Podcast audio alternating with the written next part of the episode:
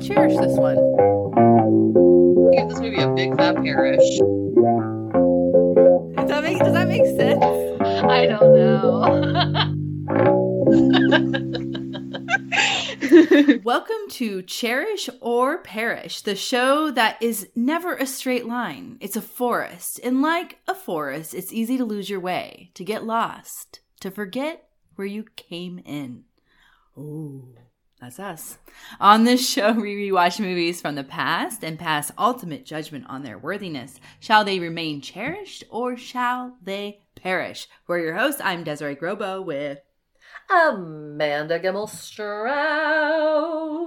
I'm feeling musical today. Why? I don't. We are not talking about musicals today. Oh, well, you were going to well, talk we were earlier, but Yeah. the movies we're talking about today are Kill Bill One and Not- Kill Bill no music, really. No, I mean there's music, but it is not a musical. Not a musical. Not a musical at all. I did watch. uh I, Actually, not even like I'm going to jump right into what I'm watching, but not even the bulk of what I'm watching. I did Yeah. watch Mamma Mia yesterday for the first time. That's why you're musical. That's why. Yeah, Mamma Mia. Here I go again. Uh, what a what a film! Not what I was expecting. I couldn't convince you to do a whole episode about it, but I will say if it comes up like uh, to go see it, uh, I would say do it. Yeah. And apparently they have like um like Rocky Horror Show esque live showings where people come and do like a sing along. And I I'd heard of this before even seeing the movie, and now seeing the movie, I get I get it. It is an yeah. ultimate. I mean, I get it without high watching femme fantasy. I will say this about this movie: I think every single person is a little bit drunk in every scene. Everyone's sunburned. Everyone's a little it. slurred. Well, there aren't they in like Greece or something? In Greece, I think mm-hmm. just the whole cast is just like fucking chilling out. Amanda Seyfried Nice. is so sunburned in this movie. She looks adorable, but it's hilarious. Everybody's a little bit drunk. No one is that great of a singer. Actually, Meryl Streep's a pretty good singer. Uh, it's it's it's crazy. It's It's, pretty fun cool. though. It's a very fun movie. So yeah, I, it's a it's a chair. Right off the top, I'm going to give you a cherish right at the beginning of the episode. If you ever think we're a little too negative, I think we perished quite a bit of the films last episode. Cherish up top for from me for Yeah. Mamma Mia. So Okay. there we go. That- mini episode yeah. within this episode. And a, mini Mamma Mia episode. a mini mama, a mini mama, a mini Mia. What what what have you been watching? Are you is Oh. it musical? It's not musical, No. but I watched the very first season, or not all the full first season, um, part of the season for jury duty.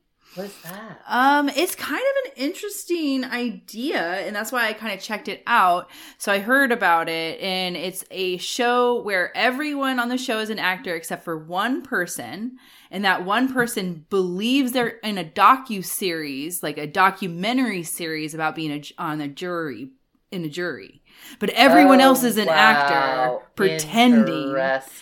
And including like the defendants and like the crimes and crime even. And then james marsden is in it and he's a known actor right? And so he Yeah. plays james Himself, marsden Yeah, the being- ju- just who happens to have jury duty.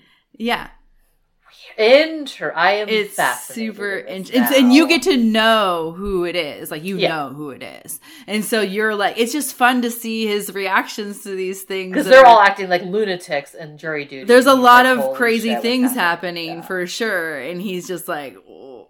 this. and he does like these talks to the camera because he thinks it's a docu series. docu series, yeah. So he's So- in the reality, show. and they're all doing it too. And so like the actors are also, you know, they're acting like they're in a Yeah. jury, and they're acting like they're in a docu series too, because otherwise it might, you know, seem Yes. weird. Know. Oh, this sounds really good. Where's, super- where's was- this playing? Where's this? It's streaming? streaming. I think if you have Amazon Prime, you can watch it for free through their Vim- Vimo, Vivo, Oh, Vimeo. Vimeo. Yep. Yeah, All and right. so it's with ads, but um, Hey, it's being released every. Friday, I think. So I've seen like three or four episodes now, and it, I do like it. I wouldn't say it's going to be probably super popular like um, The Office or anything Yeah. like that, but it's definitely cool. It's this. It's like a Yeah, mix of reality and TV, and I'm thinking probably relatively low budget because you can't sh- reshoot things like significantly often, and like Yeah, no, like it's. I mean, you're basically like it's kind of like a prank show. It's kind of like Candid Camera again. Yeah, Like, but for a whole season. very involved. It's like doing an improv show for one person. Like, it is an improv because, like, obviously a lot of stuff isn't scripted, right? Some of the testimonies theater. are, but like, yeah, immersive theater for one yeah. That's so interesting. Isn't that That's cool? Yeah. interesting. So that's Yeah, what I it's cool. watched. That's what I watched recently. That is cool. Uh, you watch top of- anything else besides? Yeah, Yeah. On top of Mamma Mia, I've been watching a lot of Nicolas Cage. I've been filling in some gap. Well, not some gaps necessarily. Uh, there's a great um, art house cinema near here called Beacon Cinema that um, I just try to see a movie. If I can go see a movie there, or if I can catch a showing, whatever it is, I'll try to go. And so they had Snake Eyes. Uh, it was Brian De Palma and Nicolas Cage, and I think a lot of cocaine. Is that Uh, a is that a cherish at the top too? Or Oh, it's just if you love Con Air, if you love Faith, that a lot of that energy is very fun. Also, just like Brian De Palma is like a super interesting and especially technical director. So he does the opening scene is takes place at this boxing uh, match in Las Vegas, and it appears to be one continuous shot that goes Wow. through this entire casino and all this stuff and this is really cool to watch. Um, it was definitely one of those movies that like suffered from uh studio interference. Like De Palma didn't get final edit. They changed the ending. There's certain things like that, but it's still a super fun movie. The other one I watched was uh Bad Lieutenant Port of Call New Orleans. Ridiculous Cage, Cage being Cage, with Werner Herzog being very Werner Herzog. So yeah, there's hmm. two very weird minds at play. There's a lot of lizard imagery happening. There's iguanas. It's nuts. But yeah, it was super fun. So yeah, I hadn't I hadn't watched some good Cage in a while. So yeah, got got that in. got some Cajun. got some Cage in. It was a good time. So yeah, I was glad to have seen both of these both of these movies. Steve and I actually watched both of these together, so it was we don't always watch a lot of movies together, oddly, but it was good. Good stuff. Cage wasn't in the movies we watched for this. No, show, no, no, no. Although he would have been okay in. In If uh. Carradine, I think it's uh is it David Carradine, I think, plays Bill in these movies, right? well, maybe not as him. I would I would imagine him as the brother, maybe the Michael. Oh, the Michael Madsen character. Yeah, Madsen I could definitely have seen him in the Madsen characters. Oh, uh, we haven't even introduced these movies. and We're already. Oh yeah, let's talk Should about we- these movies. Last episode, we holy cow, guys! If you listened to our last episode about John Q and Fallen, and you stuck in it from the beginning to end, wowza! You truly Kudos are a to super you. fan. Kudos to you. That was a real meandering, lengthy episode. That and- honestly, I barely think we talked about those movies whatsoever. So thank you for. we talked a lot about. a lot of other cool stuff. We stuff. did talk about movies and movie adjacent things. Oh, also, before I forget, this episode was halfway was help, co-produced by friend of the show Ruth, who let us borrow Oh, for Blu-rays true. because man, hard Shout out to find- Ruth if you're shout listening. Out to Ruth. Hard to find these streaming affordably. I think we ended up having to pay like fifteen. You couldn't even buy it. I rented. I had to buy. Normally. I bought. I bought uh, volume one Right. digitally. but yeah. like digitally but like even like um you couldn't i tried to buy the blu-ray for a reasonable price yeah, could it's not find not it. out there. normal priced and so like unless Yeah, it was crazy. used i could have gotten it used but i was like eh, Yeah. i don't want it used I don't know Yeah, so super super awesome uh, that she hooked us up so we could watch Yep. these. Thank you, Ruth. So yeah, we uh, we watched these movies together. It was very fun. Uh, and these movies we're gonna review them about- separately We will be talking about them separately. So of course, the movies we're talking about today, as we're getting into it, is Kill Bill Volume One. Not too long ago, I was quite the professional. My friends and I, we were the creme de la creme in an exclusive industry. And we all worked for this man, Bill. Then one day, I decided to leave, settle down, and start a new life. But when I tried to get out, they did me in. Don't you ever wake up. I guess they should have tried a little harder. So I suppose it's a little late for an apology, huh? You suppose correctly. Now it's kill or be killed. You have every right to want to get even. Get even? Even Steven? I would have to kill you. That'd be about square. And I choose kill. Uh, so we actually are going to be talking about both Kill Bill movies, but they're two very different movies in in And the same at the same time. Obviously, telling the same The story, same- like a continuation of the same story, but tonally, Yeah, totally. Yeah. Very different. Like very different movies. Um, the first one to me is definitely like brings the action. Like it is just. Oh yeah, it's got the assassin scene, like the Yeah, or like just- I mean everything's the assassin scene, right? And all but like you know the the Lucy Loop yeah, the is house in the it's first called the House of Blue Leaves, I believe, is where that set piece is. Um, but yeah, so if you have not seen either of the Kill Bill movies or have not seen this film, uh, it came out in 2003. Of course, it was directed by Quentin Tarantino. It stars Uma Thurman, Lucy Liu, Daryl Hannah. David Carradine, uh, Michael Madsen, as we just talked about. Uh, gosh, just so many people. So, so, so, so many people show up. Vivica uh, A. Fox. I believe. Oh yeah, Vivica A. Fox. She's also in the team. Uh, one of the first kills, actually. hmm The Uh, very oh second kill. Yes, second kill, The yeah. first official kill, like I think, right? I think of the team, like revenge. First of the of Yeah, the of kill the list revenge. kills, And, like- not incidental kills. But yeah. was she officially the first kill, or was she just the first kill we saw?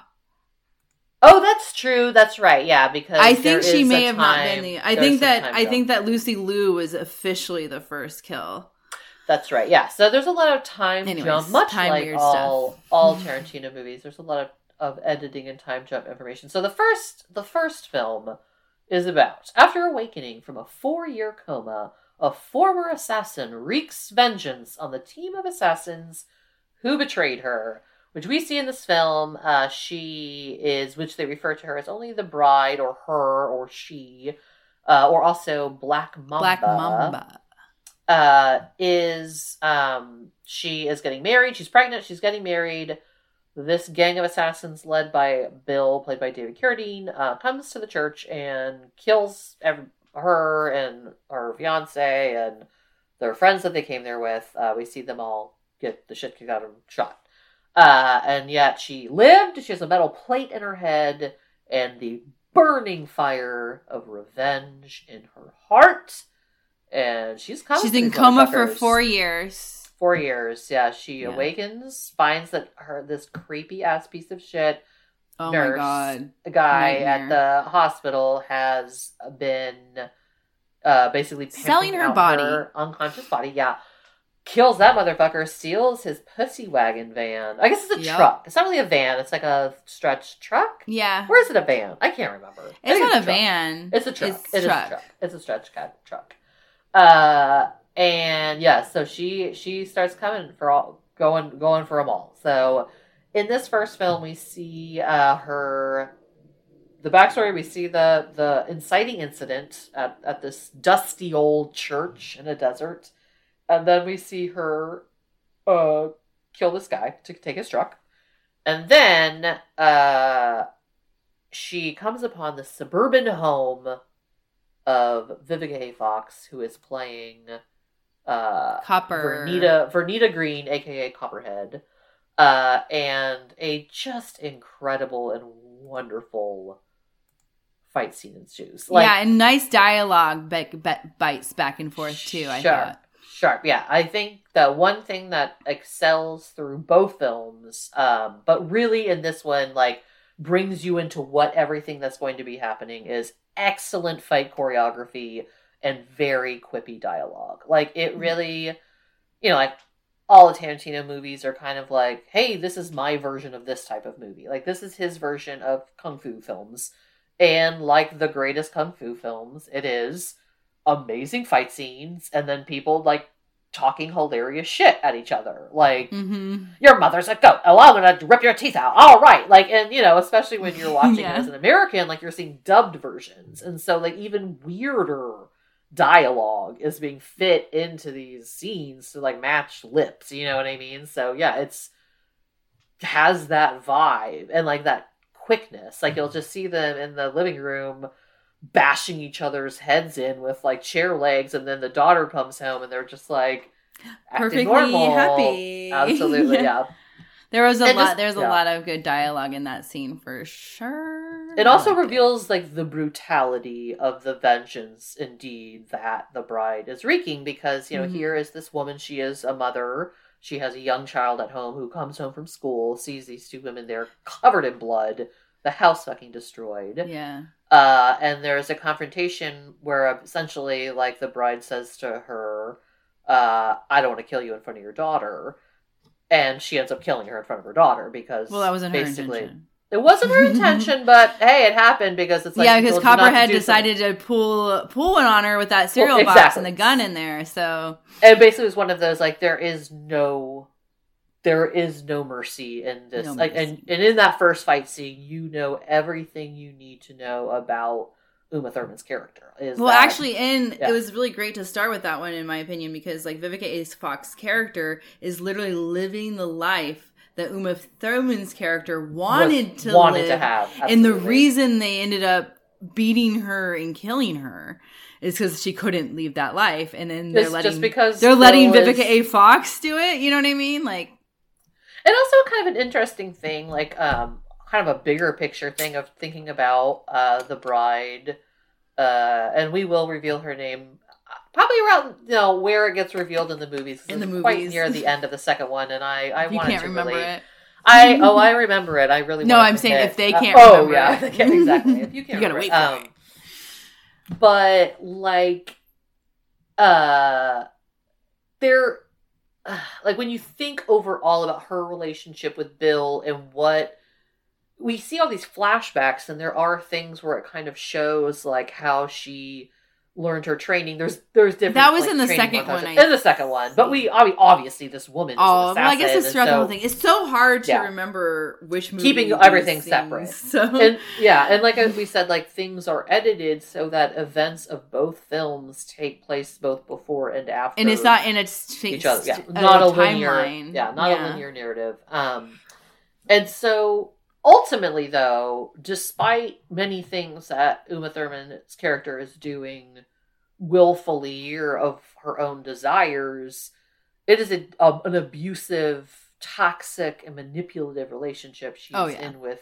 Bill Bill. and the fact that all of almost all of the people in this gang are women and how all of them were complicit in They're all like banging him, destruction think, of her probably and so when she tries to go live this life like what you know uh, bill later argues like you know oh you can't live it like all the reason she can't leave is because of you you piece of shit you know what i mean He's like, "You're nobody a would- killer. That's why." And you're like, "Well, I As if stopped he's- being a killer."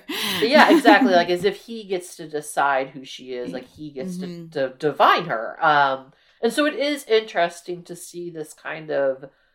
I don't, I don't think the movie goes into it too much like that. Thank God, because I, you know, it's not really Quentin Tarantino's story to tell in that way in certain ways. Um, but yeah, it is kind of interesting to think of her kind of meting this justice out on other women, and all Yeah. of these women having very different kind of outlooks on life, outlooks on their past. Um, and and Vivica Ve- uh, Vernita's character, the Vernita Green Copperhead's character, uh, like in her case, it just kind of was business. You know what I mean? Like she Mhm. doesn't really seem to have a lot of emotional investment, but at the end of the day, she's also not going to let this bitch kill her. I mean, she does end up dying, but like you know, she's she's also a killer. She's not. She's not. Gonna, she's she's not got going a to daughter, and she doesn't like. yeah, she's not going to repent with her life for what happened. Like she Mm-mm. might feel bad, but it's like she doesn't feel that bad, honestly. Unless like and also It's just a job, right? I think, and like you have to of the game. separate yourself from that in that profession. I would assume. so, In some ways, and I do. Uh, it has been a bit of time since we watched these movies and are getting a chance to record about it. Um, I do think that there is a wryness to the way she's talking about this. She kind of knows she fucked up. Like, yeah, Bill is a piece of shit. Like, none of us should. have right? It was not the same as maybe of the other kills that they did because they were killing one of their own in the scenario. Absolutely, yeah. And like, kind of let like allowing Bill's weird shit to kind of His relationship jealousy. Yeah, totally, basically. absolutely. Absolutely. Uh, so yeah, kills off Vivica. Fox, and so basically, as she's going from kill to kill, we're kind of learning more about her background, the like, why and yeah, what happened between everybody, and like kind of getting more granular detail and what happened at the church and like as she's sort of just driving around and we're learning uh about kind of how everybody is getting you know getting on or whatever so in this film the the two oh, actually the third biggest character we really see is daryl hannah's character who is fucking crazy daryl hannah's She's a crazy character. Is so fucking nuts. She has an eye patch, uh, which you learn in the second movie. Uh, wh- why? Um, what happened to the first eye? So we'll Um, talk about it later. We'll talk about that later. Uh, but we see her in a scene when um, the bride is still in the hospital, and we just recently her- got to the hospital. I Yeah. believe, like she's soon after being in the hospital. Yeah, and so she's there to basically finish the job. She's gonna po- poison her. Uh, and she is wearing this outfit. a nurse. It's like the traditional nurse outfit, but it is also like sexy Halloween store. like It's the Halloween nurse. store one. Yeah, Halloween store nurse outfit, and then like a leather, red and white leather eye patch with like the red medical. And she looks hot though. She looks hot, but like an assassin. Like, there's no Yeah. way anyone would see this woman and not And think, think she was a she's real here nurse." to kill somebody. Yeah, exactly. she's either here to strip for somebody on their deathbed, Yeah. or she's going to kill somebody. That's the only two functions she has here. Uh, so we do get to learn about Psycho as Daryl Hannah's character. We also really, really get to learn about Quentin Tarantino's foot fetish. Oh yeah, film. so much foot. If you guys didn't notice how much foot action was in Kill Bill, that's totally normal. I didn't notice the very first few times either. But I did notice, like, when she was trying to make her toes move, that there was just a lot of foot. There's And so then we many- talked about how he has a foot fetish. And I was like, oh my gosh. thing. And, what's so- the there's thing, so many scenes with feet in this movie. There's so many. the reason we didn't realize this foot thing is because it's like you don't realize something like this until it's like over the course. It's like the end of like Sixth Sense when Bruce Willis is like, "Oh my god, the Yes. doorknob, my shirt, the blah." Now that I knew that he had a foot fetish, I started seeing all the foot stuff. a whole filmography of foot fetish shit. it's like, oh my god, it's I've always been there the whole time.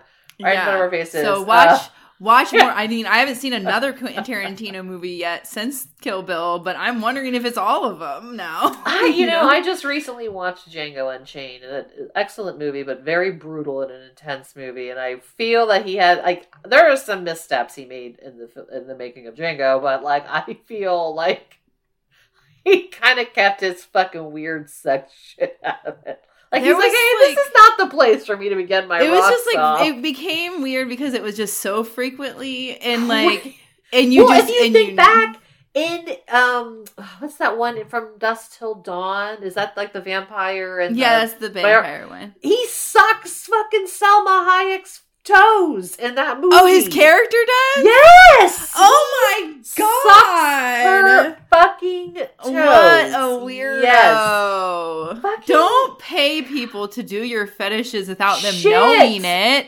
You know what I Oh, mean? Maybe, like uh, yeah. maybe they It's like, did.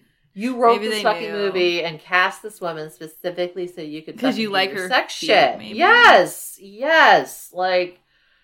Fuck, dude. That would make me feel oh so on. uncomfortable when I learned that he had a foot fetish. I'd be like, but he licked my feet for the movie and he was the director and he wrote it and he Already, honestly, I don't even need to know that the person has a fetish because the second I see that the director who wrote the movie has written this completely unnecessary. It's a strip club scene. Right. Wait, did he direct that one though? I think Robert Rodriguez directed that movie, but he they're like best friends. Like, I know, right? I'm just no, yeah, sure. no, gross. Uh, where the fuck were we on this? I don't Yeah, feet was. shit. We were anyway, yeah. So it was Robert um, Rodriguez. You were correct. Yeah. Um, but we do, yeah. So we are, we have met at this point. Uh, we're meeting all of the assassins, all of the kind of primary players. We get a glimpse of Bill. We don't, we don't know a ton about him. Uh, but really, the big climax of the first film is We the lot of- showdown yeah, Yeah, a lot background. a lot about Lucy Liu's character. yeah, we learned um, about. it. and the yeah the showdown at the House of Blue Leaves. So uh, here we have Lucy Liu playing a character named O-Ren Ishii, who was part of the gang. Um, I think her name is Pit Viper.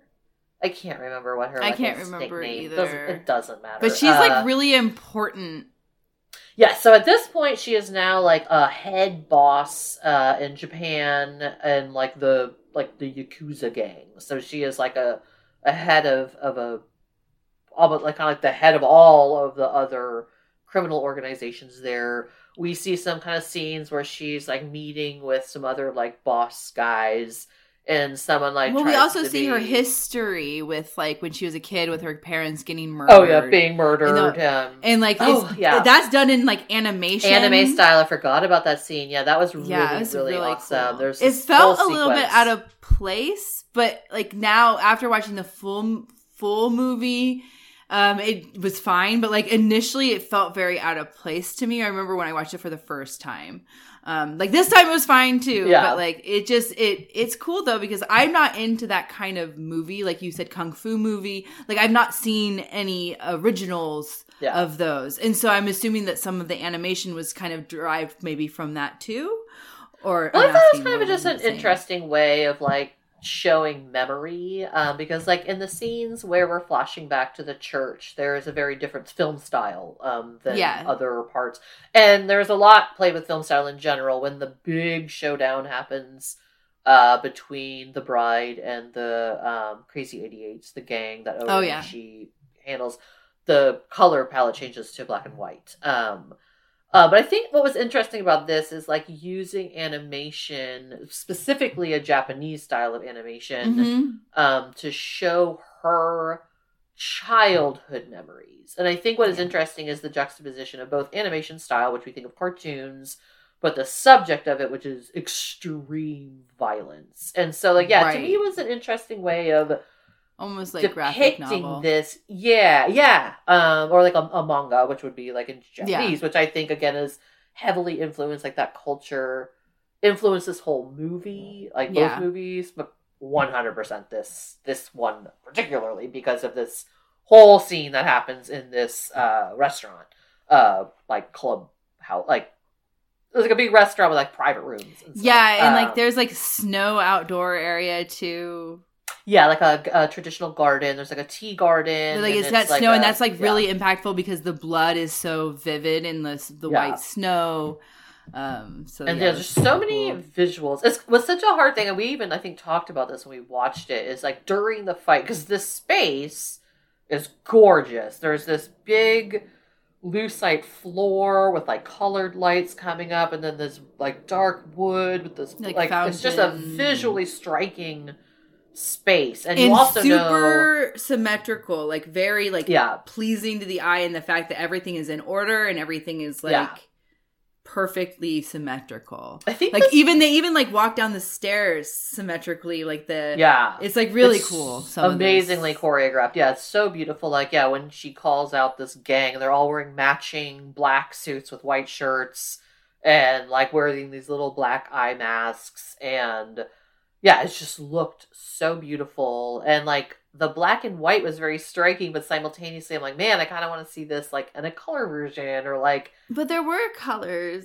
it does. It does switch it. later. Yeah. Oh, yeah. Yeah. Later when it switches, it's just sort of like there's so many things. I'm like, I want to see this five different. You know, like it was Yeah. such an exciting scene that I really just you wanted to see the, all the colors too. Yeah, like want to see every angle. Like there's so much happening. Like in that scene, there's so many. And then there's like the fights. characters, those cute, those like kind of comical characters, almost like the owners of the the hotel. of the hotel.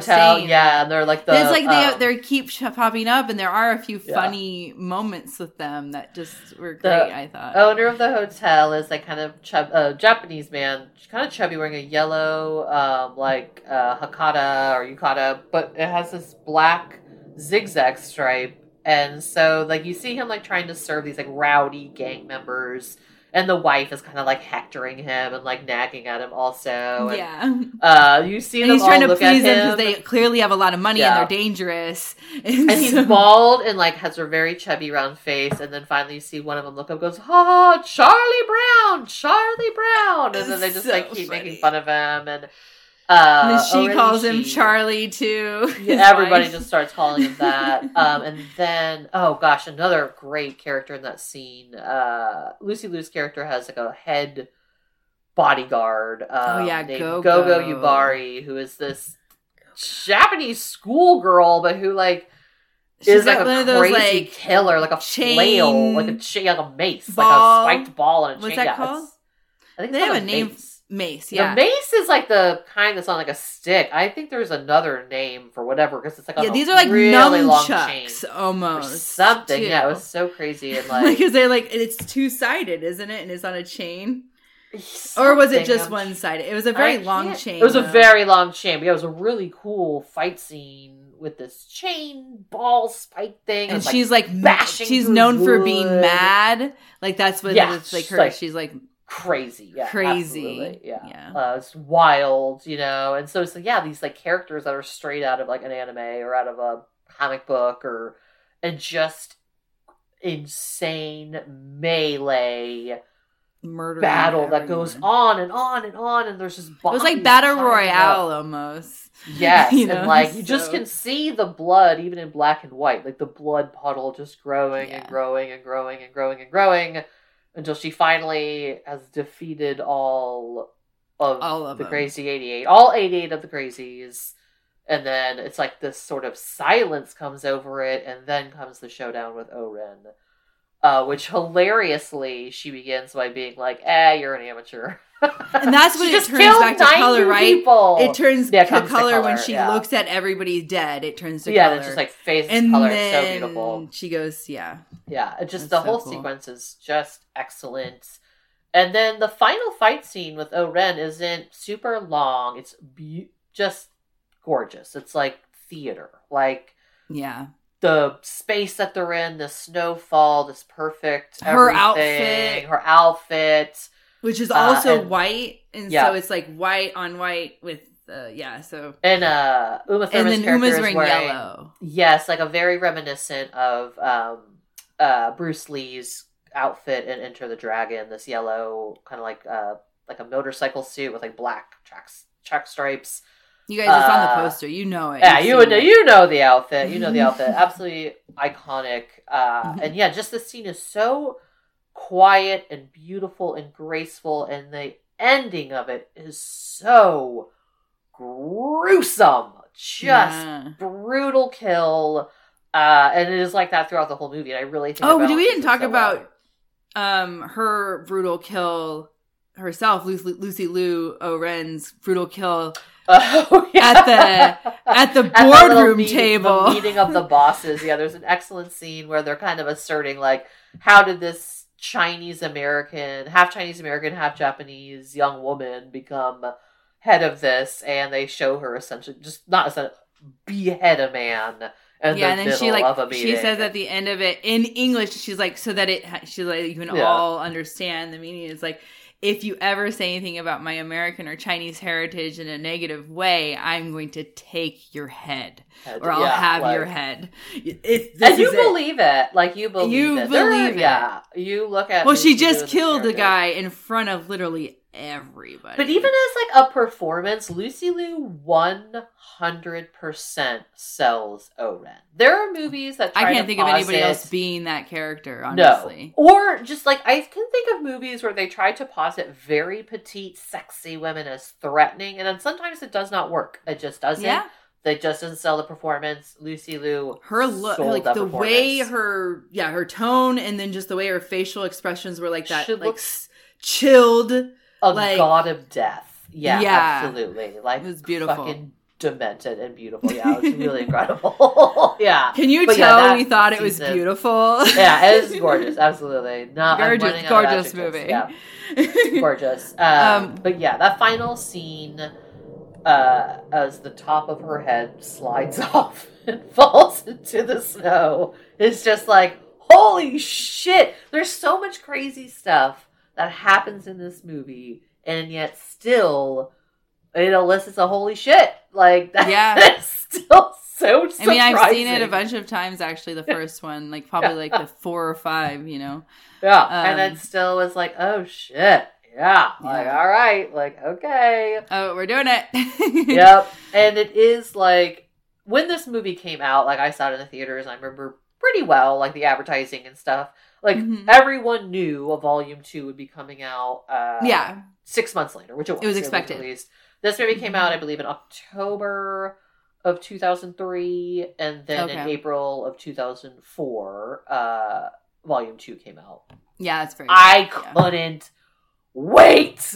This movie. I do remember being excited. It was smart. This it movie was a is smart move, satisfying. actually. This- yeah, this movie completes a narrative. You are satisfied by what happens in it, but you know there's more because you haven't seen Bill die. Like, Bill yeah, and you still also know there are other people on her list because she's other got people list. on the list, and she's only checked off two at this point. Absolutely, And and so- and we also know though that there is a lot of time we've are has not been accounted for yet. Yeah, there's yeah, there's time that hasn't been accounted for yet, and we also know that like oh, another big thing I should have mentioned here when she goes first goes to Japan to confront O-Ren.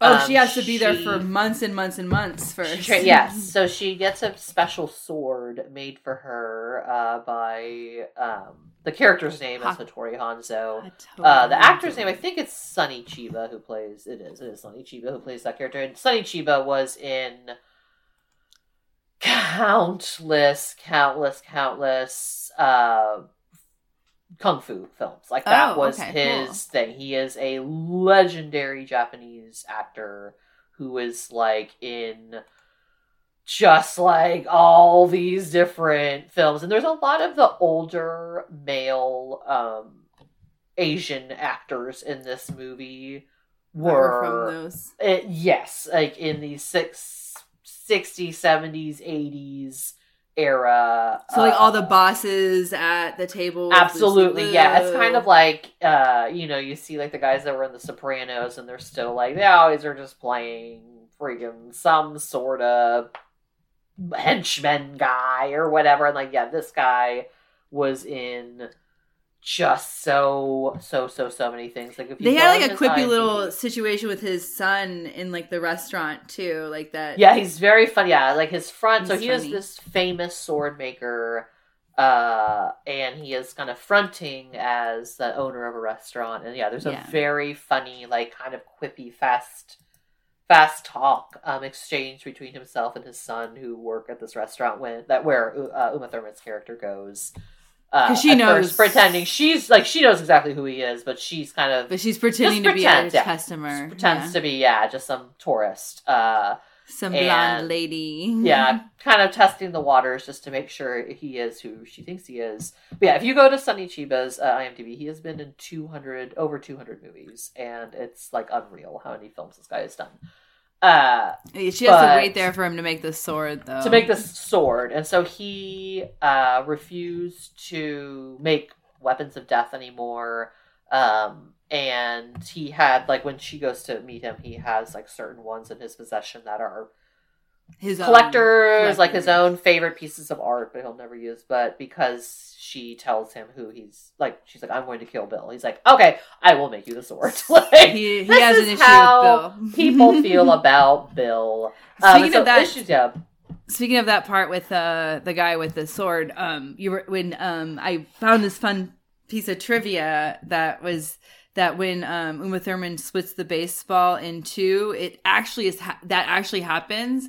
Zoe Bell splits the baseball in two. It's like really, Oh, it very was really done. So That's really rad. her stunt double Zoe De- Bell, if you guys don't know. Yes. Um. So actually, we'll talk a little bit about stunts and things, terrible things that happen at the making of this movie. Yes, we uh, when learned a bit more second- so, about yeah, we learned some info and trivia about this. Um. Because yeah, I was kind of curious about the relationship of Well, yeah, because Uma Thurman helped write this movie with Quentin Yeah. Tarantino, and so um, there was an assumption maybe that she was dating him at the time, maybe, Yeah. but yeah, That is not the case. So yeah, the scenes where she is there, uh making the sword again like gives a lot of the dedication and sets up some more background information on her like training and stuff Mhm. um in the second one but i did like that scene it kind of gives you a little cool down period yeah. between like the fucking just sort of driving brutality of the first half of the movie and then she gets to Japan but like kind of learning a little bit more about like where like how the fuck is she an assassin? Who like what's her demeanor? What's her what is who is this woman? Like and it is very endearing because it can a lot of movies like you are given a lot of time with your protagonist to Mhm. create like an emotional bond and in this Right. case like we are a fan of you know like she's obviously the victim like she's killed you know been shot in the head I mean, we you wedding. get sympathy for her pretty quickly just because Oh, right. everybody's Just- killing her at her wedding, and circumstances that she's people are through. selling her body at the when she's comatose. It's just like Yes. you, you're you're on her team. You're on her team, but you're kind of learning a bit more about like who is she? Why does she want to kill? Why did Bill kill her? Because there's still that question of like, why was it so what, serious? what was the that she- precipitating stuff? Yeah. Yeah. Why did this happen? And yeah, who was? So that's kind of the other question. It's like you know, you watch enough movies, you're like, oh, okay. Well, sometimes you'll be following a a movie. It's a two hour movie, and for an hour and fifty minutes, you're following one guy, and you think he's the hero, and then the last ten minutes, you're like, oh no. No, this guy's not a hero at all. So it's sort of like, yeah, she like a real fuck? It's like even John Wick when you think about it. Like this guy was a murderer and Right. like a, a serial killer for money. He is a sociopath. I mean, there's a lot of Like- movies out there like that. They make the But- bad yeah. guy the good guy. But you know, especially things like Death Wish or other things like this is a person who was a good person, or even Mad Max. This was a good person who got pushed past the edge because everything that mattered to Yeah. him was taken away. His wife was murdered, his dog was murdered in the case of John Wick. Both his wife and his dog were murdered. Uh, and so they we got see pushed like to the point. and like Where is she? Yeah. What is her story? Is she just What's her story? Yeah, like, what-? Or there's always a thing like if it's a story about an assassin, like, well, why do we care about him? Well, he won't kill women or children. Which like, we Gross, know. did you ever did you ever see Grosse Pointe Blank? Yes. So like he's an assassin. Yes, and it's sort of And like, well, why is he a good person? Like, Yeah. he's not. Like why? He's not a good person, you know. But in this case, what there's something about her dedication as an artisan or like a craftsperson of the martial arts. There is something about her, and this becomes very important in the second film, but like her willingness to, for months, to train with swords while this guy makes her another sword. Like, it's beyond just like, I'm a mad lady, which I think Mhm. sometimes a lot of movies are like, I'm a mad guy. Like, yeah. things didn't work my way, so now I just kill a bunch of people. You know what I mean? And so in this case, it is like it is almost like a de- like a look into her like soul as a warrior, for lack of a cheesier, less cheesy thing to say. No, But I, get think you. it was super effective of like kind of showing her as something more noble than just revenge. Um, Yeah. It also helps that we learn and she's got discipline and yeah, like yeah. It's just, it is. like. it's not just raw adrenaline that is fueling this. Like, this Do we is know in the first film that she was pregnant when she Well, so we know that she was pregnant, and then we know that it was Bill, and I believe at the end of the first The one, we learned that her daughter is still, still alive, and so that is Bill says something like, "Does she know that?" To Sophie, oh, is like remember the French um, Yes. lady Oh, that yeah, is the- with yeah. O-Ren. She lets her live to go tell Fatale, yes, to tell um to learn about where everybody else is. So she tells her where everybody else is, and then also to tell Bill the whole story about what went down. yes, Um, and she ends up she and that's when Bill asks like, does she, Does she know, know? about Yeah. her daughter's still alive? And nope, nope, she sure, Sure didn't does know not. that. she does not. So that is where we were left at the end of volume one. How did you feel about it? I felt good about it. it was. I feel like the feet thing is weird. Still, though, I want to say like, It is still very weird. It's still very, very weird. I still think that this is a cherish for me because it was Cherish so me as well. beautiful in so many different ways, you know, and it's it's still a fun watch, even though it's been so many years, you know. Had a great time watching it. One hundred percent, mm-hmm. absolutely. Yeah, still such a great time, and like was still very surprised by it. Still found it very fresh. It didn't feel. I still had like my favorites. Like I always really love Daryl Hannah's character. Like I think Yeah. she's just so cool. Yeah, Um, and like terrible, badass. a terrible, a nightmare human, but like fucking badass. Oh Like, my yeah, gosh, you learn how cool. much more of a nightmare she is in the second film, so we'll get into it. Oh, she has some great, great scenes, some great, great lines. But You yeah, learn a bit about her attitude is just yeah, she's just a total fucking freak show. I love it. Uh, so, Red flags yes. galore. Red flags galore, but yeah, it was definitely a cherish. Um, this, like you had said, like you'd watched the first one multiple times. Same, I had seen the first one multiple times. Uh, it, but still was kind of like, I don't know, do I still really like this movie? And yeah, Yeah, I wasn't sure. Still, I wasn't really sure if I should have liked it the first time. Even you know, I was like, wasn't sure what was gonna, how I was gonna feel about it. You know, because I've heard mixed Yeah. things since, and I'm sure I agree with some of the points that people have made about it not being good. I might agree with why, but I still think it was beautiful enough to be a movie that you can that you should still cherish. I think you know, just because like it did so many cool things. You know, I I like a lot of his stuff. I like a yeah, if you're if you're not into action focused movies Or blood. you- oh yeah, if you're not into like super gory stuff, but yeah, if in general, gory like. I could see why someone from a narrative or, or just like this is not my type of movie or this just Yeah. doesn't have enough. Like I don't know maybe you like Inception style movies where you got a lot of things happening. Like there's not a lot actually happening in this movie. It's a very simple narrative. Yes, Um, I will say the editing style, the the storytelling style does create a richness and a depth to it. But like at the end of the day, it's like one woman's journey. Of She's just killing people. She's Just checking people off people. a list. Yeah, but like you said, it's a beautiful film. Like the structure of this movie, from like a filmic cinematic standpoint, like this is a fucking to me a wonderfully made movie. Like, And I just- actually think that the storytelling, like order, is very great. well done. You know, it, I love it that- doesn't confuse you. I mean, it confuses it. you on which movie is which, but that's fine. I don't think that that point, though, matters. Also, like, Yeah, yeah. Also, like this movie, I believe was filmed as like one. It was all filmed at once, and then just One edited movie. into two separate movies. So it's like because it was so long. Yeah. yeah, exactly. And it was kind of the whole point. It was like, I want to make this long ass movie, and they're like, "Well, we'll let you do it if you do two movies." And it's like, oh, okay, great. Like, make double the money off of me. Uh, and what was interesting though, it's like, yeah, I love the first movie, watched it multiple times. The second one, I've definitely seen it, but like, have not, not even close. Did not see it close as many times. No, I know me neither. I think it's Maybe because of once, the six months in time. between. I might have watched it at least one more time right before the second one came out, probably. Um, and so there was already it was probably just ahead just from watching it early. I also think yeah. that the Lucy Liu's storyline, um, I think I really liked that, like that scene Yeah. in that thing. Like, um, we can t- get into it when we talk about Kill Bill too, but there's just not as much of that in the second one. You know, like yes. The second kind to me is a very different film, even though we are following the same it's a- it's characters, the the, conclusion. same story. It is the conclusion, but yeah, it takes a hard shift in like where it focuses, how it tells. there's a lot more that happens actually too you don't get as much Yeah. character development from any of the other characters i think O-Ren No, you know the most about her backstory out of anyone in the film even including For Uma sure. Thurman. Yeah. like you know, as far as like yeah, um, full story anyways yeah let's take a break Quick break.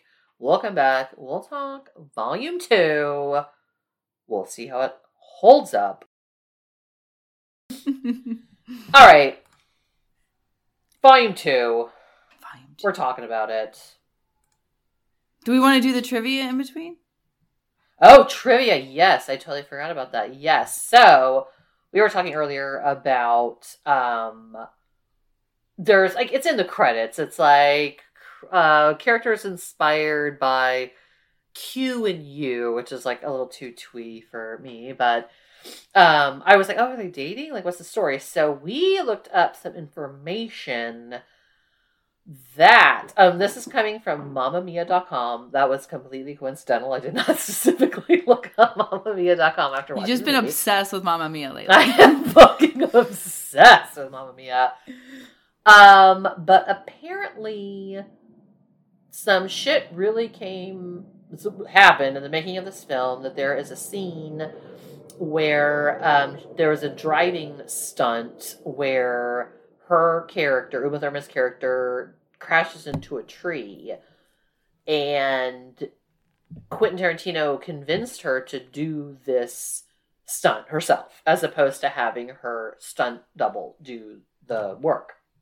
On top of that, um, she expressed even before filming the scene, like she didn't feel safe, that she was concerned with um, how things were set up, that she didn't know that would be okay.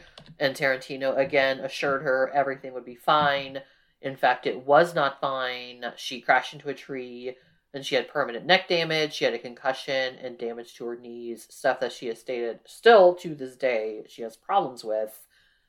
This, like many Tarantino movies, was uh, produced by the Weinstein Company with Harvey Weinstein's like close involvement.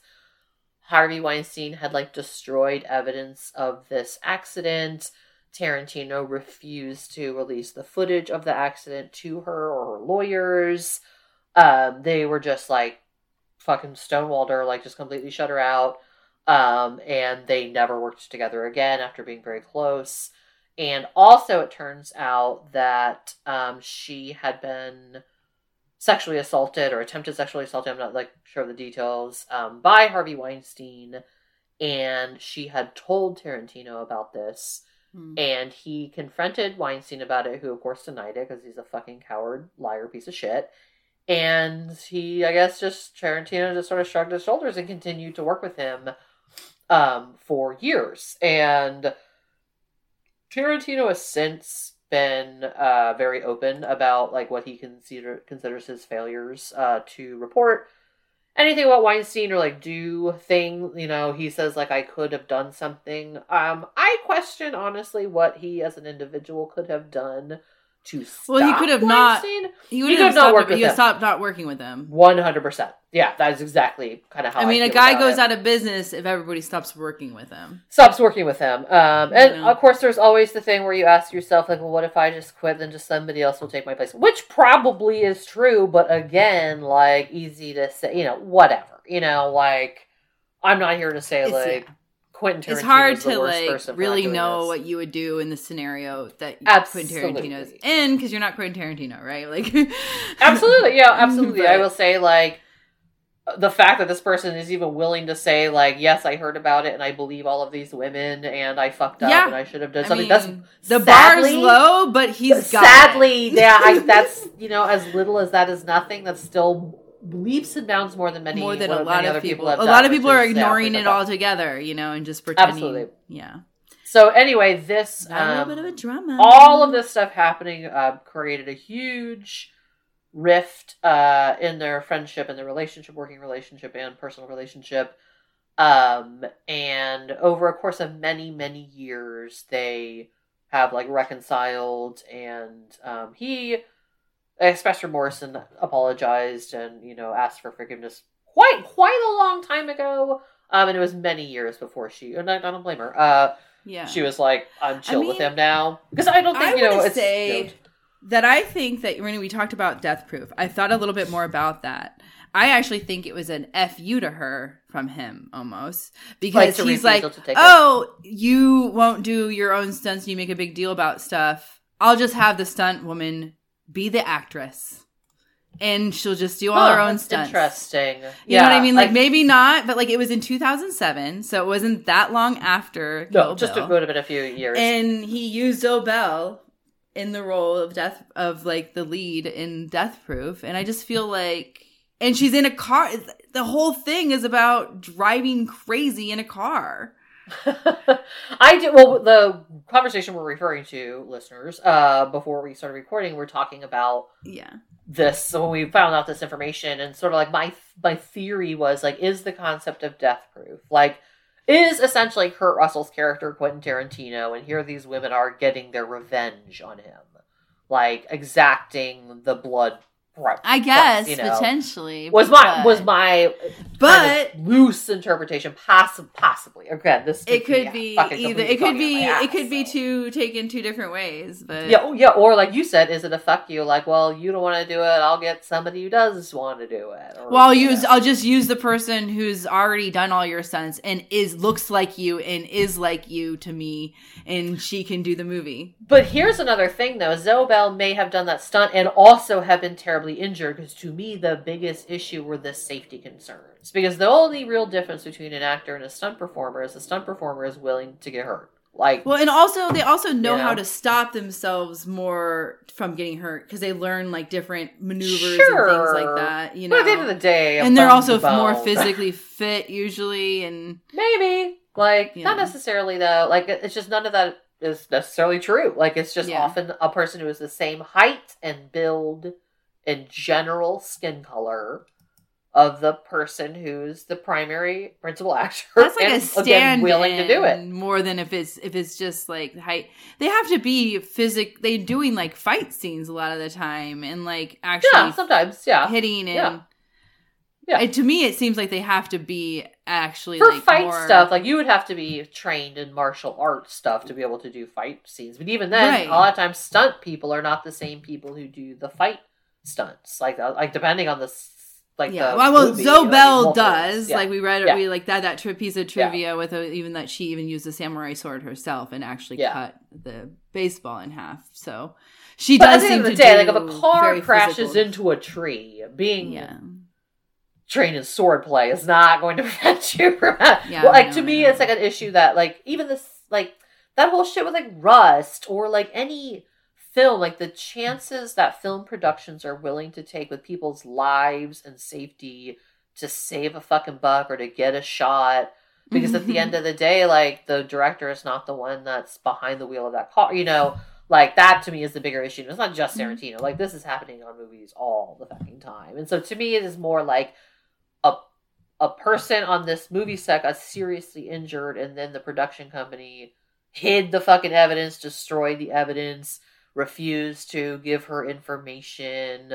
Like that to me is like a bigger thing than you know, Mm-hmm. whether or not she had the training to do it. You know what I mean? Like I don't no, know, I like, didn't. I wasn't yeah. making a point of it necessarily. Oh no, no, no! no. I'm just saying, like to me, like as far as like uh from her perspective, you know what I mean? Like, is her anger at like the fact that the stunt went wrong, or is it the fact that like Tarantino wasn't her friend, kind of compared to just like choosing to be a director than a human? You know what I mean? I guess Mhm. that's kind of my point of where I'm going from with that. But like, yeah, it is like, yeah, what was the is there a point to death i mean not a point like is there a statement being made behind death proof or whatever Yeah, I don't know. I don't know. Hard to say. who Hard to say. knows hard to say what we can say though is let's talk about kill bill volume 2 Yeah, let's do the second one. Second movie. I've killed a hell of a lot of people to get to this point. I went on what the movie advertisements refer to as a roaring rampage of revenge.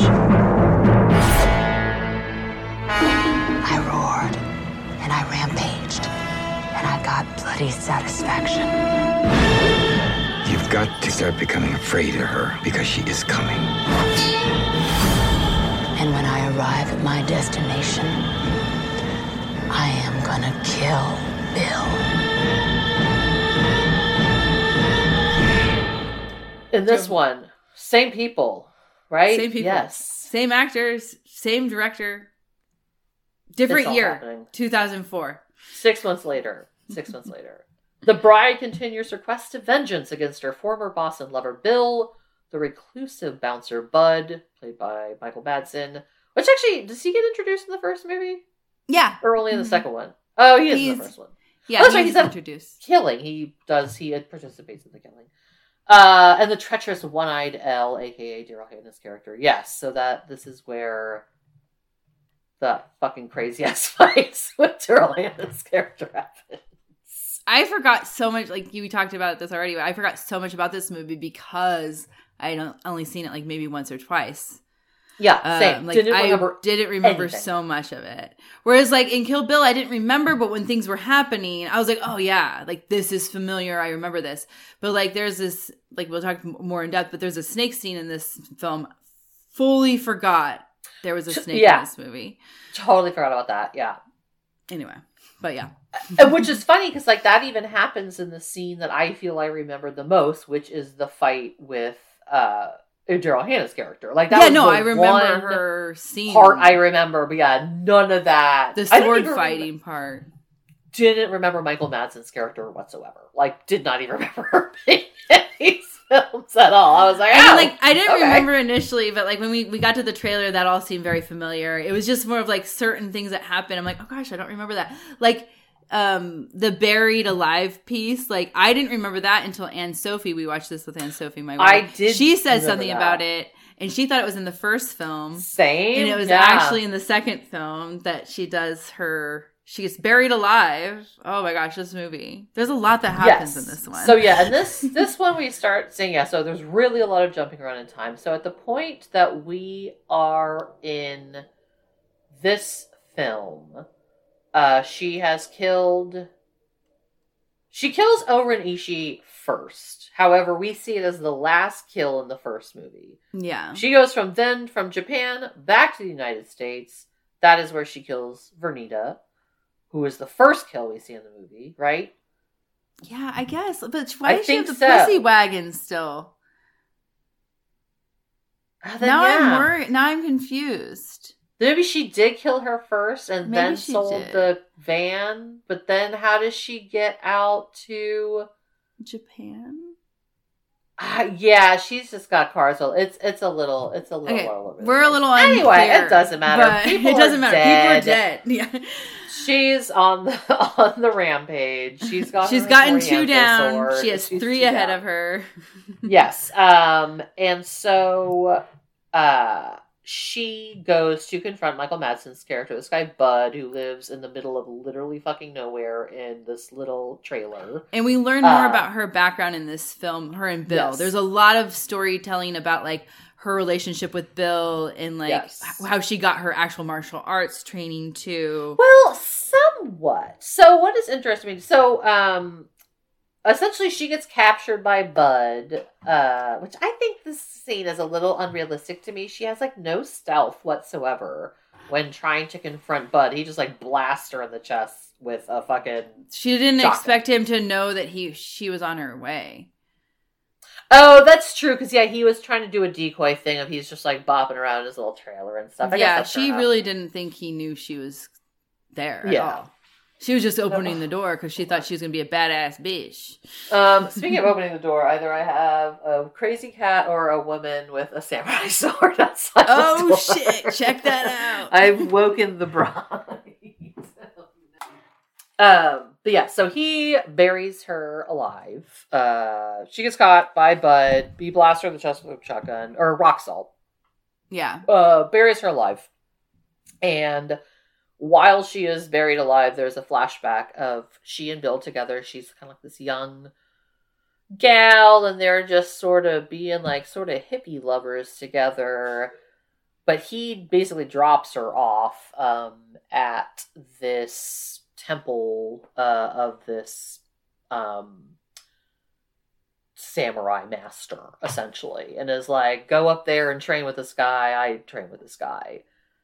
Which is like, okay, fair enough. But like, she also already had like training, right? right. She well, she had had like kung fu training or something, and he was teaching her like martial art or something. A different, a different style. And like it was like when she had a she had a punch through like with wall The wood, wood yeah. and like I don't kind like, of like. does she explain why she had ever had any no all only the I think other she's martial arts? Well, we kind of learned that from a very early age, she's been into like fighting and like kicking ass, though. Because like we learn about her school experience when we Yeah. learn her name, and so like I think that she's just always kind of been like doing tr- kickboxing or like you know so but he laughs Hmm. at her remember like the the actual trainer the guy she gets dropped off at where she's gonna be working for years with this guy um he laughs at her training because she's just probably taking these like classes here and there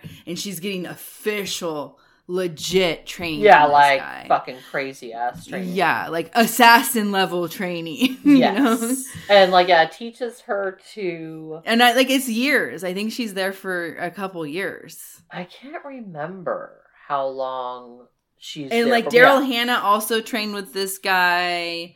Um, so yeah, we um everybody I guess does. Yeah, everybody kind of yeah tra- trains with this guy and like Oh, he Yeah, also has this five point. This is important when she. We also learn in her flashback. He he like knows this five point technique that kills you, and he Yeah. and he, he doesn't teach it to anybody. That's what Bill says. He doesn't teach. Bill's it to anybody. aware that it exists, but he was not taught um Mhm. this thing. Yeah, they're like yeah, having Nobody this, like, campfire talk about this, yeah, like five finger death. You just touch five- somebody with five punch, fingers, and then they five die. separate points or something. after walking away for 30 seconds then they die or something you have to walk Or five. They get five steps. They get Five five steps steps, and then their yeah. heart explodes. yes Uh, so yeah, she's training with this dude, and there's some really iconic scenes here. But yeah, one is like, so she basically has her fingers against the board, and then from that short distance, punches like creates a powerful, a powerful enough punch to like break the wood without like moving your whole With this arm, you know, training, yeah. yeah, with this training, along with many, many other things. Uh, but yeah which comes in handy when you're in a wooden coffin and you can't move your arm, but you can punch yeah through I- the wood. I like. I wonder if the conversations were like, no one's gonna be able to believe that she'd punch through wood. Whoa, we should just do a flashback where she learns how to punch through wood. You're like how she does this, yeah. And so she basically like earns. Uh, they later describe this teacher as like a raging misogynist. So I don't know if he actually necessarily respects her at the end, but he does, you know, toot, toot, toot her, tutor her in ways He of killing people with your hands. Um, and so yeah, we find out like this guy is like it's fu- funny, like funny asshole guy. Like this teacher, uh, like He's rough. Like he's like a, a boot camp Pi- instructor level. He, I cannot remember his name, like the No, character's name, Pay Pay Mai or some shit. Uh, he's a real fucking asshole. and, um, but uh, we just kind of see some cruel things that he does, and just sort of ways to like make the whole process more awful. But when um, the bride and Daryl Hannah's character have their fight in this movie, we learn that the way Daryl Hannah lost her eye was that this instructor plucked it out of her fucking head. because she was being a bitch. just being a, a fucking asshole or whatever, just not doing what he was, she was supposed to be doing. So he took her eye. And then like, she Jesus. kills him. Yeah, then she killed him. She killed him for it. But you know, nah, there you go. Kind of gives you like a quick little insight. Don't take somebody's eye. No honor among this fucking bitch. She'll She's take her eye. She'll take her life. Yeah. She's rough. Uh, but yeah, so we see this great flashback training sequence while she is in the uh, uh, coffin. Um, and in the meantime, while she's like buried alive, Michael Madsen has called Daryl Hannah like, "Hey, I got I her. got her. I buried her She's alive.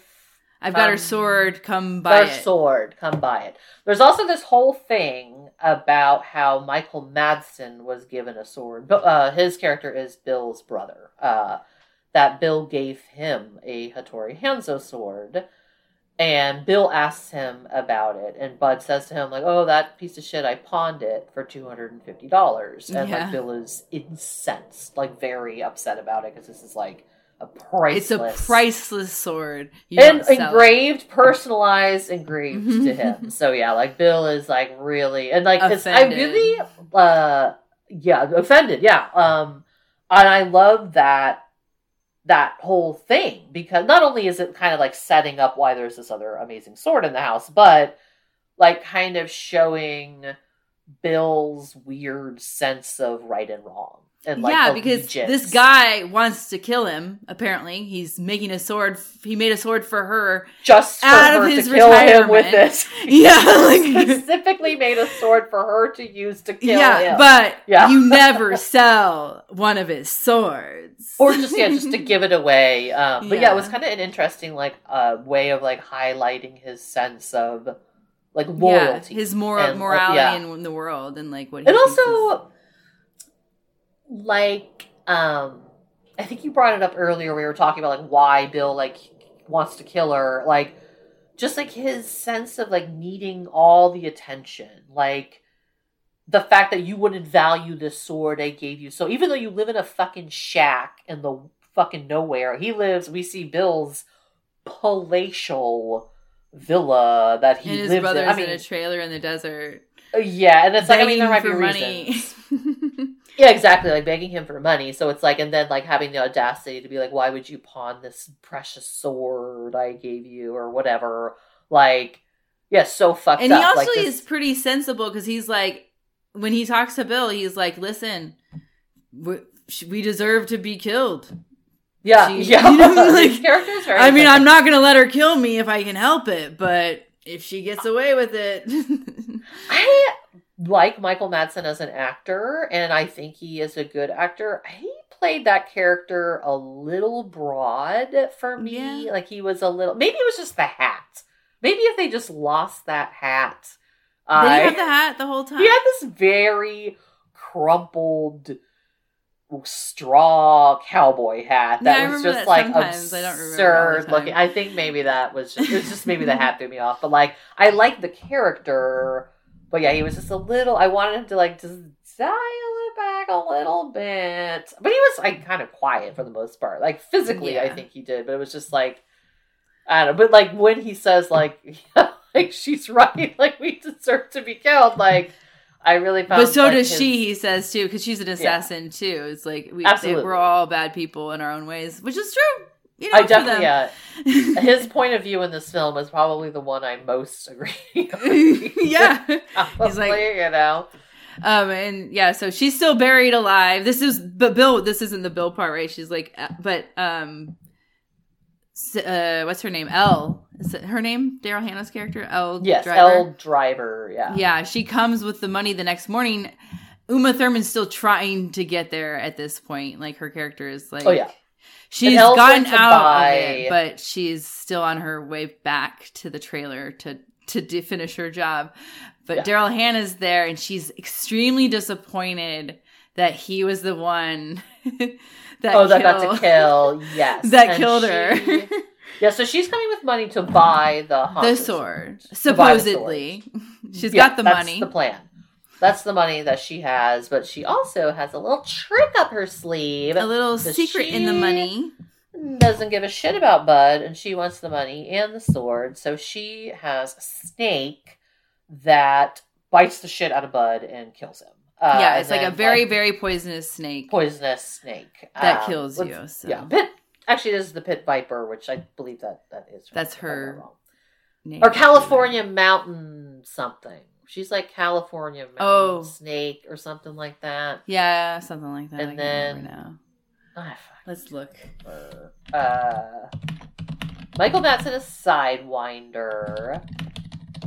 Copperhead was indeed the Deadly Viper. Assassin Squad was the whole thing.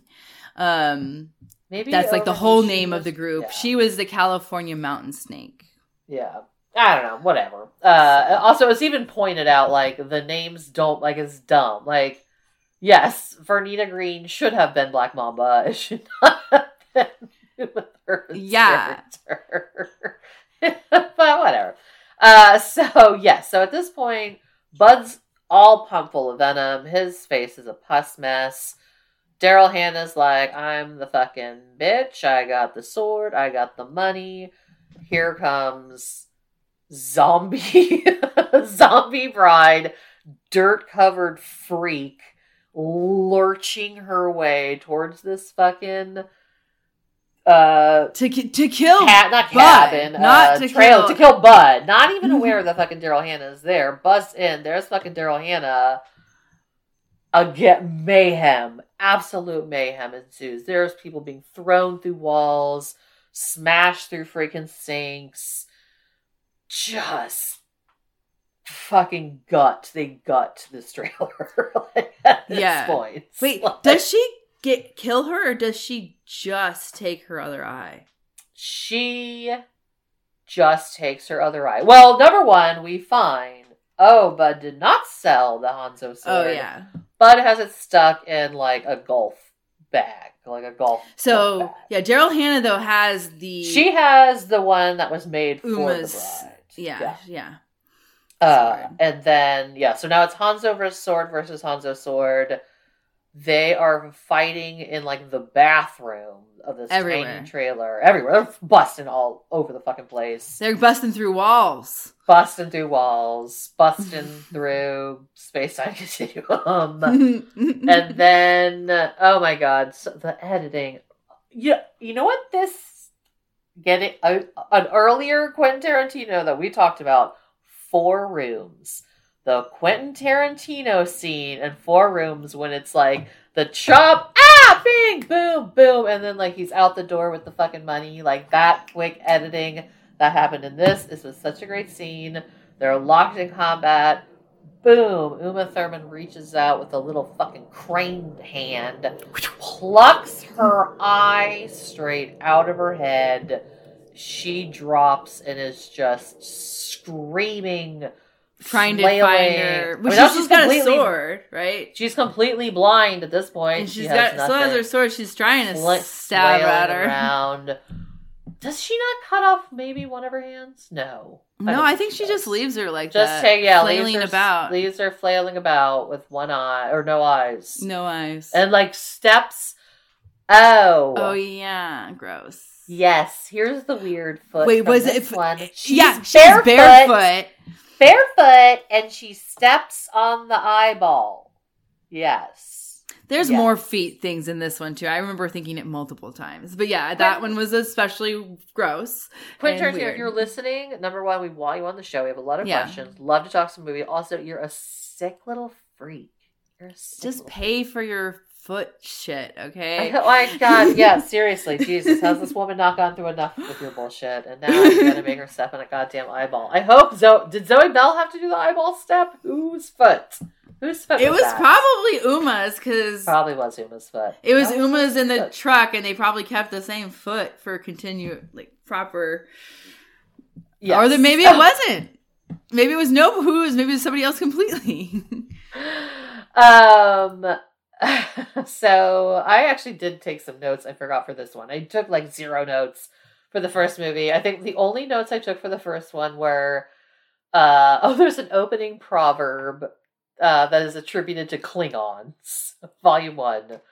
Uh and then another note i had was some very phallic sword work which yes there's a lot of like weird holding of swords intentionally a very intentionally phallic sword work uh, I was looking at this one. There's some other things that I forgot about. Uh, when she she's buried alive in a cemetery, so it's like she does look like a fucking dead person coming out of it. she does, just like There's a very funny scene when she busts out.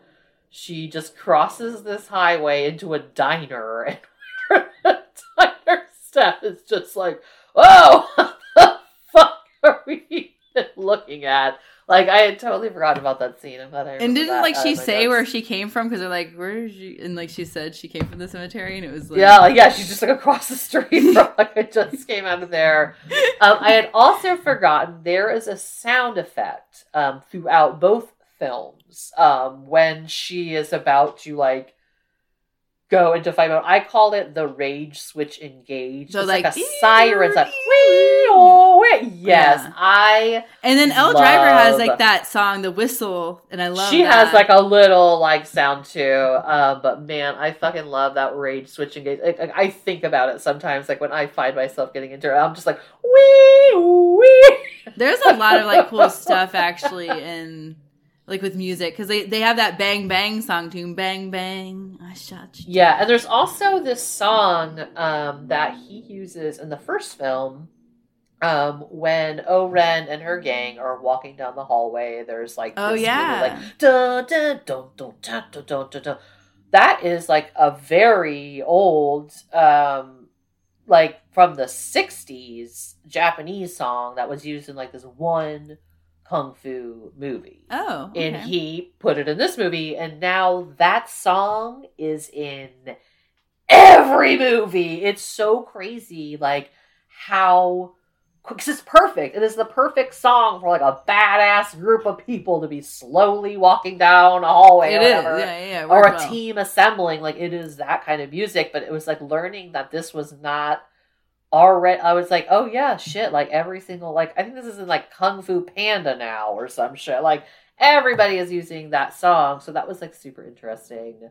Um, yeah, like that bang bang song. I love that song. Uh, there, oh gosh, uh, there was another scene I'm like kind of blanking on um, what that music was, but uh, there was some other stuff um, in this second one that um, we start learning more about Bill. We actually start seeing Bill, spending more time with Bill. There's another flashback uh, at the church, like before she is killed or attempted to be killed.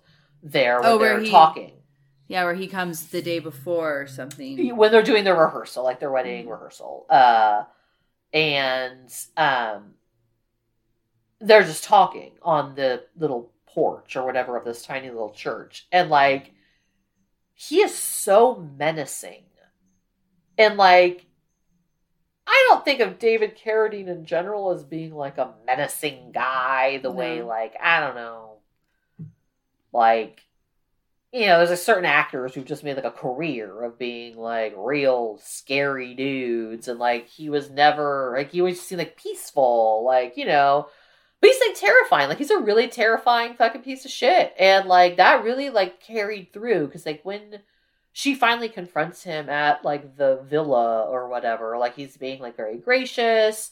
Their child is there. He's being very hospitable to her. But the whole time, it's like your heart is just in your throat. Like, just dude's gonna like try to chop her head off, like at any moment.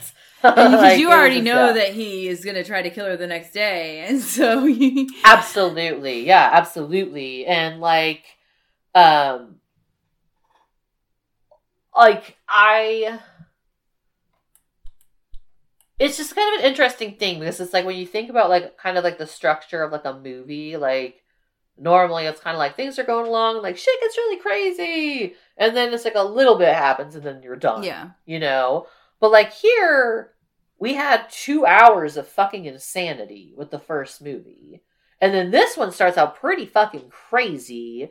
Cause like that fight with like Elle, like the shit with Bud and da da da da da, and then you're seeing all these training montages and da da. But then this last like 20 minutes is just like them talking at this house. Yeah. and that's like so true. there's a bit of a conflict. There's one part right when she first get there before she sees her daughter right. uh, that they're at first fighting and then she comes out and then she's like holy shit like there's my daughter you know and like Yeah. understandably is like now focused on her but like it is like a while though. It is like a lot of the end of the movie, and she you're like, right. Like takes a nap and has dinner and shit Well, I think it's just like really like it shows you that as soon as she realizes she still has her daughter, it changed. Her She is no plan- longer the assassin anymore. well the, yeah mm, yeah because she was she basically was just getting all this revenge because she had nothing to live for anymore. well she was on a suicide mission exactly yeah, Yeah. exactly like she And did not plan on living past this and like, so yeah. like she need she still like needed to figure out what to do about Bill at this point because she still wants to kill him. Obviously, Yeah, absolutely, 100%. daughter from her. Even like that's so much worse. Like Oh better and worse. I don't know. It's like it's great that the baby survived and she was able to be born and everything, um, but it's absolutely upsetting that she. Didn't But it's like even a it. more fuck because the thing is like they could have killed her at any time when she was in that coma. Bill chose not to kill her specifically so he could show her that he had their kid And he was that raising her by her. Yes. It's how fucking fucked up, and and he proved way, to her how fucked up she was in a way, like how he was fucking her up because she had her do that example about school or something like where it was a little bit morbid and twisted. That oh, she killed something. She killed a bug or something, yeah, or a fish. Oh, her fish. She put her fish out of water. And he's like, and what did we learn? And it was twisted the way he was teaching her about how, um, you know, the death Totally, of the yeah. fish. and also So- like kind of just so controlling in the fact that like, well, we can all be together and be a happy family, Yeah, it's but exactly you have to be with me, to- and yeah. you have yeah, and like My God. also like trying to show like she just had a passive interest in martial arts. He turned her into an assassin. Yeah, Like she was just like a bright-eyed chick just traveling around Asia, backpacking, having a great time, and then this fucking total psycho Turns ruined her fucking life. Yeah, turns her into a murderer. and she away. finds somebody like when she quits and finds somebody falls in love with somebody who's going to try to have a normal life because she finds out she's Yeah. pregnant you know so she leaves because she's pregnant she's like i'm not going to let my kid grow up in this kind Yeah. of environment and, then that's exactly, unfortunately, what happened. Yeah, Yeah. which fucking kill, rage switch, engage. and she uses the, The five five-finger finger death punch or whatever. because he taught her that so that's how much he respected her is he didn't teach bill but he taught Yeah, her. and then yeah, I love when she does it, and Bill just goes, "He Like, taught you the he taught you the he knows he knows what he's just happened to him It is one of those things that's kind of frustrating though, because at the end of the day, Bill fucking sucks. He is just like a fucking abusive, yeah fucking dead inside, controlling sack of shit. But there is something at the end, like where he like kind of gives her the nod of respect that like she was taught this and he wasn't. But it's like fuck you, like I she don't, doesn't I don't need that from him She doesn't need that from him. She doesn't need that from him. We all felt fucking- it when she used the five point. He didn't need to say oh, shit. so satisfying. And then I count the five steps, and then he just fucking slumps over on the lawn, and You're like, yeah. boom, there she's got fucking daughter, got money. I guess I assume we'll just take all of Bill's. Money. I guess she just stay at Bill's place. Yeah. Who the fuck Is it legal? anything? Who knows what's going on with all he that bought stuff? that with like assassin money. Like, yeah, Yeah. like, who gives a shit? It's- like, everybody can find the title for it in the attic or something. and just I think they oh, just show. Don't at the end like she's just like hanging out on the beach or something. I can't even remember what they showed. I don't. Oh, remember. so we said but we learn about her name. name at the end her name is. We keep Bill calls her kiddo throughout, which we kind of Kid. assume because Yeah, the there's a significant uh, age difference between the two of them. Uh, no, her name is Beatrix Kiddo. Her last name is Kiddo. And he actually calls everybody, I think, uh, by like by like their last name. Their last name, yeah. And Also, so- just what a dumb name, Beatrix Kiddo. Beatrix Kiddo. Beatrix is Beatrix. Well, I mean that, that reminds me of Harry Potter. Yeah, like or uh, Beatrix Potter, who wrote the books, the little um, Oh Peter yeah, Cottontail books. that's kind of funny. Wait, is there a Beatrix Potter? in I think it's Potter? Beatrix Lestrange, isn't that her name? Oh, she has, Bellatrix. like, a- It's Bellatrix. Oh, okay. Also, Beatrix. she, her last name isn't Potter. Also, I'm like, they actually No. have a character named Beatrix Potter. No, no, she's just in. Oh, yeah, Potter. Yeah, no, Beatrix Kiddo, dumb fucking name. I was like, she's she just never said it. Like, just never tell me the name of that's if that's the name. Yeah.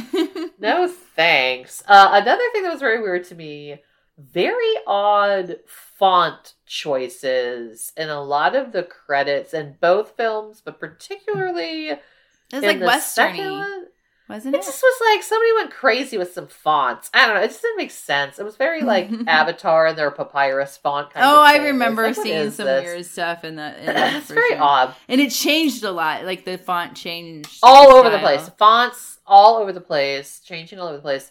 Uh, some weird music choices in the second one, like some hip hop that I don't feel made sense for the scene, particularly when that style of music was not really being used anywhere else. Like I don't know, I wasn't a bad song. Just some of the music choices were kind of like, eh, I don't know. Uh, but I did really love like the humor in the second one. Like I Yeah. feel it was a funnier.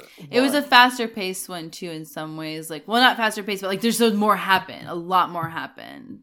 yeah. Um, I don't know, and didn't at the same time. I don't like. it's hard to explain, but it is. That you're right. Like it's like one movie. The whole movie is like one movie. The Yeah. both both parts, but they have when you split them where you split them, they end up having such different tones, Yeah, big time. and so it's just like there's still one tone at the same time. Like if you think of it as a whole, um, but yeah, I don't know. I feel I, I, I um, still cherish this if we're doing that already. I still cherish for sure, I will. I cherish this one as well. I cherish both these movies. I love kind of how different they are. There was something very personal and quiet, like to me, like like that final scene we talked about in the first one where uh, Lucy Liu's character dies. It almost kind of marks the shift into this like kind of quieter. Again, there's like definitely some crazy fucking scenes, but like It was a quieter Um, movie in some parts, though, because like I think that's probably one of the reasons why it's not as rewatchable in some ways as the first one. Is because it, it will get laggy for me if I watch that again re- now around the training parts. I would just be like, okay, uh, you know, like Yeah. And like I think in a traditional movie we would have seen that training scene in the first movie. That would have been like near the Yeah. beginning and we would have seen like boom boom boom she's like check you know checking off each and we had a little bit of the kill training with the sword stuff in the first movie, but it was a, that was a lot faster. very part. brief, yeah. it was very brief. and I yeah, I think there is something about like kind of giving more space to think about kind of like what Michael Madsen talks about, like we do deserve to die, but so does she, and like kind of this introspective of all of these people, kind of like looking at their lives. Like Michael Madsen was not just going to let this woman kill her, kill kill him, but he also looked like a guy who didn't have a lot to live for, and, And, like he'd gone through a lot, and like yeah. this was And even with Elle, we see her and she's just like inhuman. She's animalistic and savage. Like she is just gonna spend all this money to buy a sword, like for what reason? But then she kills him anyway, and then it's just like nothing real she's so nihilistic, you know, it's just everything is death. And like Mhm. you see kind of all of these different people and all of them and she's also really just likes to get things easy, which is why she didn't want to do the training for the Yeah. Like she didn't do well with the training. She's just like not interested in working hard to get something. She wants to work easy and just like Just, yeah, do it- dirty, whatever. do Yeah. it the No dirty honor. way. Yeah, no honor. no honor no, no artistry she's just like Mhm. brutal like just a brutal savage you know and like then we see bill who we're supposed you know like kind of fancies himself this like artisan but he's just a piece of shit Oh, Like, he thinks he's just- so cool. he's though. so cool and He so thinks he's so cool. his beautiful house and the way he talks and the way he speaks He thinks he's like precious swords and like he's just nothing he's just a dead old man on a lawn and like i love like this idea But she that, like, fell Uma- for it though. and she fell for it, and you see like she's just like stripping off all this shit, and she's like, "It's just me and my fucking daughter. Like, no more of this garbage." You know, I kind Yeah. of like this idea of like it is a simple story of a woman getting out of an abusive relationship, And there's like that like end and gaining custody of her daughter. the end like caption that's like a lioness has been re- reunited with her cub. yeah, and all is right um, in the jungle or something. something like that, which like harkens back to like a Lone Wolf and Cub, which was like a long running martial arts series about this guy and his child who just go on adventure, ninja adventure, or martial arts adventures or whatever. Uh, Mhm. but yeah, like it is just this ultimately the story of this woman and her daughter reuniting and living life, you know, Yeah. like going off to Stars Hollow and having brunch every day or whatever. Stars. Hollow. like to live their little Gilmore Girls fantasy, you know. Uh, but yeah, and I kind of liked like having that space. Like, but I do agree with you that it works two together. Like, I wouldn't want to Yeah. just put the second one on. You know, like maybe for like some, I would see some scenes from it, like the cool fights. But yeah, like ultimately, like this is not uh again cherish but yeah. Yeah. it is just a much more contemplative and like it is giving you the emotional backstory and the emotional closure of you like the all the shit you've been seeing but yeah it's a lot because i mean ultimately it's a lot of death and even before all of these people dying in service of bill's fucking dick essentially like just the lives he kind of stole from these women. And like we don't know, Elle might have been just like a psycho that would have killed people anyway. Yeah, Same with O-Ren she or might have been Go-Go. Oh, yeah, oh, but, O-Ren, yeah. O-Ren, O-Ren was the on the re- the trajectory that that trajectory. She already had some crazy shit, but yeah, it is just like just the way. But maybe maybe. Vivica A. Fox would have been, although she was living just a fine life, you know, and so d- Shame, Bill, but maybe she Bill was still take. killing professionally. know. Who knows? Who what knows? She was had Who knows? on. Yeah, who knows? We'll never know because she's dead. Uh, what's not dead is lightning round. Yeah, Hot topics, fast opinions based on the movies we talked about today. Are you ready for lightning Um, one of these doesn't make any sense because there was not. I was going to say vans. There are no vans in this movie. Uh, so let's just say trucks. uh, I would say um themed vehicles. Like vehicles where like the paint job, the interior, the license plate, everything is going it's like a purple car that has like fuzz and it's like I get it. I get So, it. you know what I'm saying? Uh, mhm. Yeah, I'm gonna cherish that. I think it's Definitely great. gonna cherish. I'm gonna cherish If it. I had unlimited amount of money, my car would probably be themed in some way. what would your theme? What would your car I don't know, but I definitely want to have like stuff in like things that are hidden inside, you know, like transformer type situations, like where the seats go down and turn into something else, or like you know things Ooh, like that, a like Rube Goldberg pimp, my ride type style inside. with like a juicer and an Maybe a water fountain, you know, like Yeah, a water fun. I like feature. Yeah. I think I would really enjoy that as well. Uh, martial arts classes. Why not? Sure, I'd say cherish. I would like to take one. I never have, but I should. Yeah. I would like to. would be cool. Wedding rehearsals. Cherish whatever. I don't care. I get. I didn't do a rehearsal. Do whatever Did you, want. I wouldn't. No, I didn't. I didn't barely do a Unless you have something a lot like I would say maybe if there's like a very involved ceremony where people gotta do. But then if there is a certain very involved ceremony, I'm just not interested in the Yeah, I didn't do that. We just So- kind of figured it out day of. Yeah, exactly. So I'm gonna say, I will- actually, you know, I'm gonna say parish because I feel the wedding rehearsal is just another part of the wedding industrial Just to complex stress get people to out, spend maybe. more shit. We gotta pay for the rehearsal. Oh yeah. Well, You the f- father pays for the father of the bride pays for the wedding, and the father of the Father the of the groom, groom or the parents of the groom pay for the rehearsal, supposedly in like a in a traditional situation. or whatever. But it's also like it becomes very hierarchical because not everybody gets invited to the rehearsal, and, And not everybody has parents that have money. It's crazy.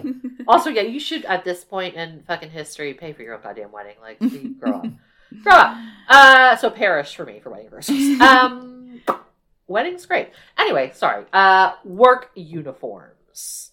Uh, gonna say parish. cherish.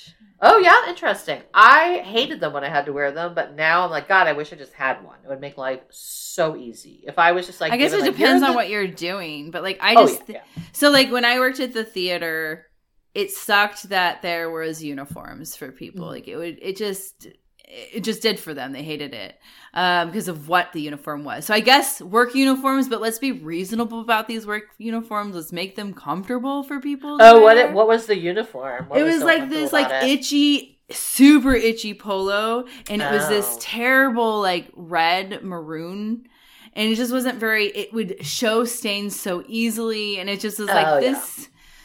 We're getting stains on these things all of the time and so they you had to like yeah no so it just wasn't very Yeah, you either need to give if you're gonna have like uniform shirts with like stitched shit or whatever. You have to give people like five shirts. That's the thing is we people only gave people one they could buy more if they wanted See that? No. If you're gonna Buy that, you have to be given like part timers should be getting like two to three, full timers like five to six. Like that. and there should how you just be variety. I just think it's a little bit silly when everybody looks exactly the same. Like I like what Target does, where they say khakis It's just and red, red. shirt, khakis. Exactly. Make things. I think that that's people- lovely.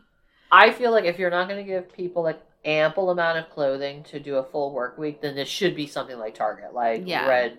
Everything's got to be, or like even just make it like all black or jeans and a denim- white shirt or whatever. Denim. listen. Yeah, it's crazy. Just maybe One like thing- the top. I don't know. It's silly. You guys Awesome are. thing about. Macy's, Macy's is very cool about how they do work up, up stuff. So Oh, yeah, what do they I- do? That's one thing. Um, it is kind of like whatever you want to wear. Like it kind of is. Yeah, I mean, it has to be like no like ripped jeans and no like super athletic. But you kind of wish you had a uniform now. Now I have like very specific outfits that I only I wear to work, like it's planned. But like in Yeah. general, I don't think work uniforms are the worst. Like I hated them when I was young and goth and wanted to dress like a freak all the time. But as an adult now, like if yes, if tomorrow Macy's was like, oh, here are five shirts, you're gonna have to just wear these shirts to work and wear them with jeans, I'd be like, okay, fine, that's fine with me. Yeah, I would mean, like the thing is, is they're never giving people five, ever. yeah. Also, though, they would never do that at all because they want you wearing their clothes, so you're basically Right. showing people buy clothes. Uh, Yeah, but anyway. I think I cherish them. The reason I brought up those crazy 88s, how fucking cool did they all look wearing the same thing? Is that I you think consider that that's where it uniform? I would consider it a work uniform. Do you Okay, think all of those right. people want to wear a black suit to fight in? I don't know. I don't think so. uh, fair, fair and point, fair point. finally, revenge. Parish. Yeah. I like the idea of it. I do too, but it's just it's unnecessary. Best revenge is a life lived well. uh, Is my Yes. opinion. And a cold You- shoulder. the best revenge is showing people you don't care enough to even to do it. think about them to do revenge. Exactly. Like you're like I don't even like I'm just over here. Like, oh right, thing. oh that actually didn't bother me because you don't matter. Exactly. The revenge a cold shoulder and a joyful smile. That's how I how I feel about it. So yeah, I say Parish Revenge. It just takes it's just so boring. It takes I'm a, I'm life. like, it, I, if I'm gonna bring it biblical, I'm a, I'm a turn the other cheek kind of a person more than I am a eye for an eye. Because there's like, um, yeah, I, I don't know if I necessarily like turn the other cheek. I'm not gonna like pretend it didn't happen necessarily, but I'm definitely not gonna let them control anything about me. Like yeah, I'm just saying, out of the yeah. two, yeah, I'm not. Oh, not yeah, yeah, yeah, yeah. pushover I- or anything. yeah.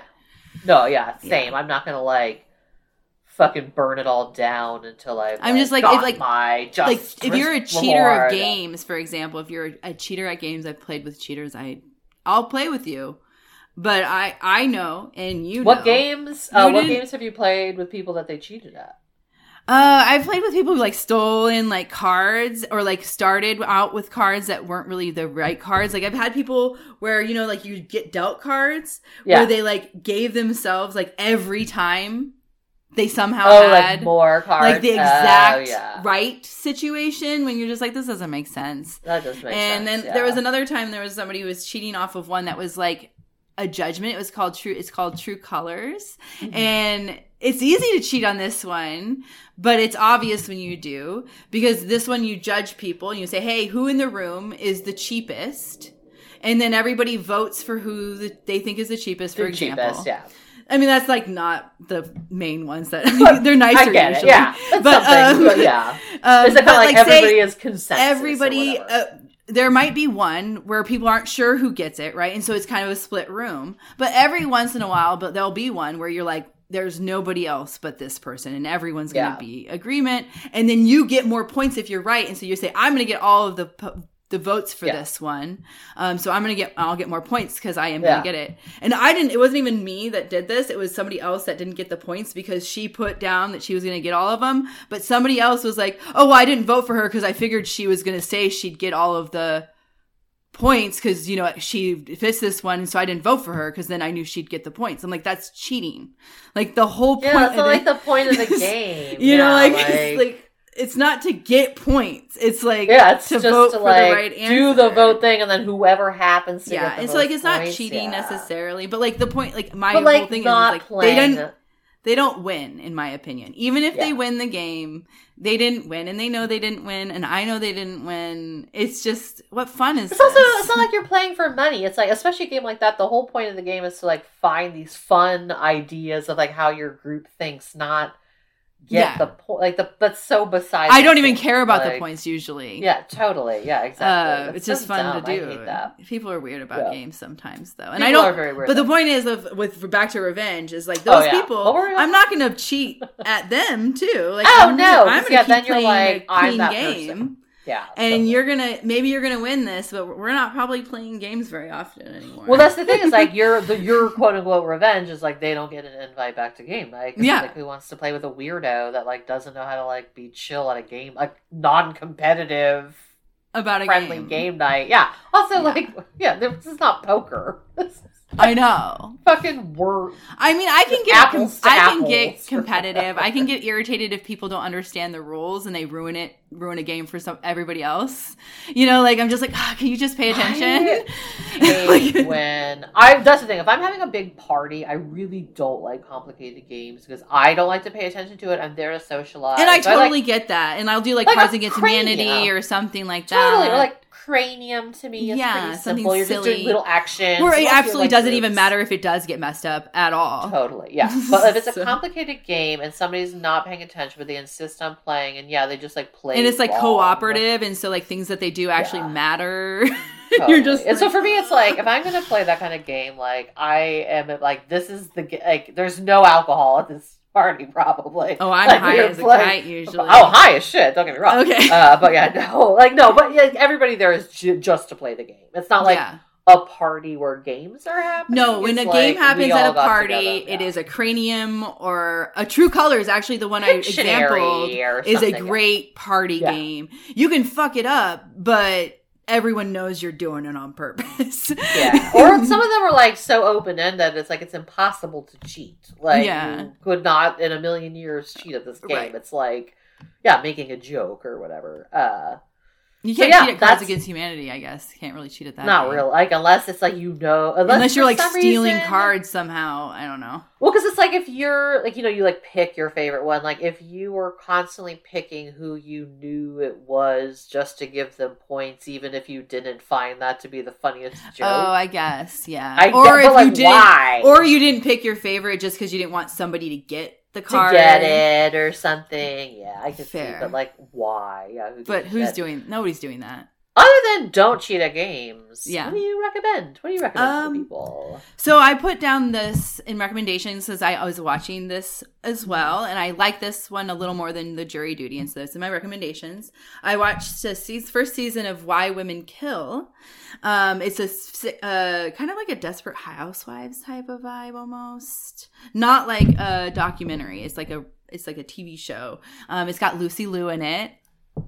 Oh, I've heard of this. Yes, it is And- like. Uh, at first, I thought it was like a fake true crime, but then Yeah, I no, realized I it's was like, no. a scripted. It's uh, a scripted show, and the very the Yeah. first season is different than the second because I started at the second season. But the first season is set up three different storylines, all in the same house in different time periods. So one's in the fifties, one's in the eighties ish, and then one's is, is 2017, and so it's like a little contemporary now, when it yeah. was on. Yeah, And so it's it's couples in the house over the time. So we got the 50s housewife type couple, right, in the 50s. We've got a couple dealing with um, you know, gayness.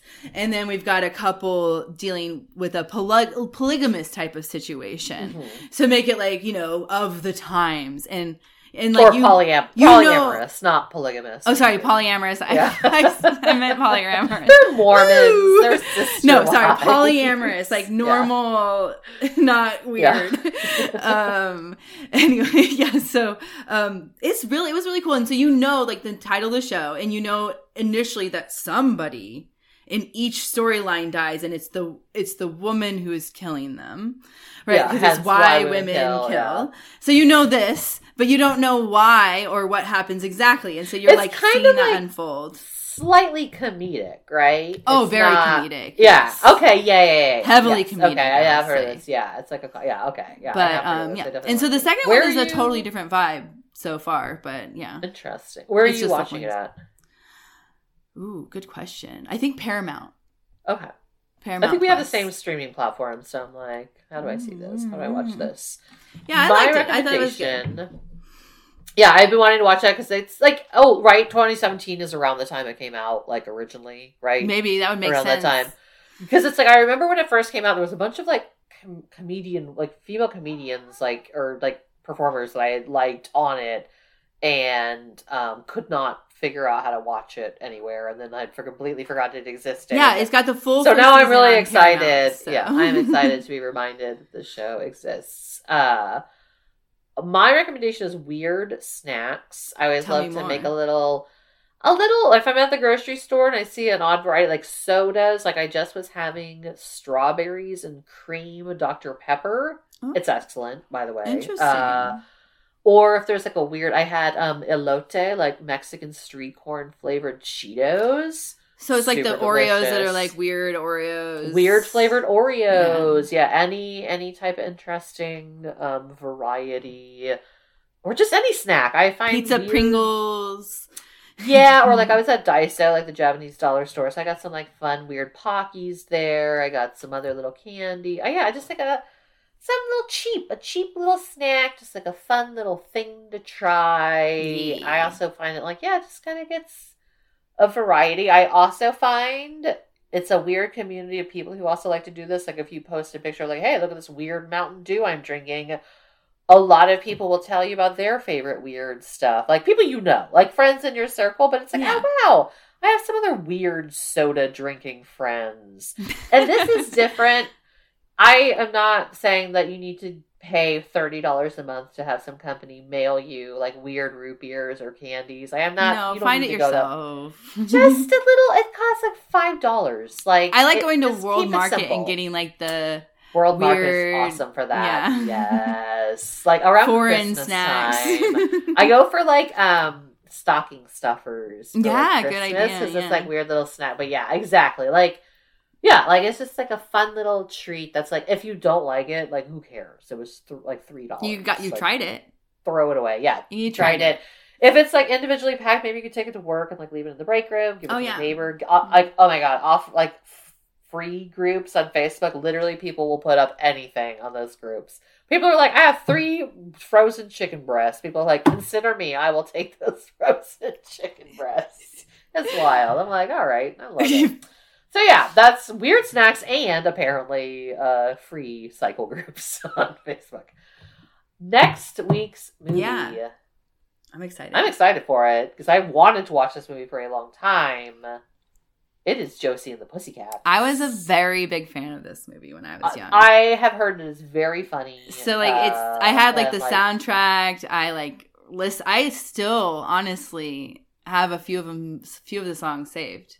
I'm not gonna. I just you're not the only person I know who feels this way about this movie. I know many people who are very into this movie and like have recommended it to me, and for no reason other than just like it hasn't Why? really been streaming and like Honestly, if "I'm I hadn't- it," or whatever. if I I don't know why I saw it initially, but it's not what you think it is. That's what everybody says. Like it's not what you think it is. I am getting big time vibes like that from well, I think the advertising for the new Barbie movie is very clearly like this is kind of a weird movie.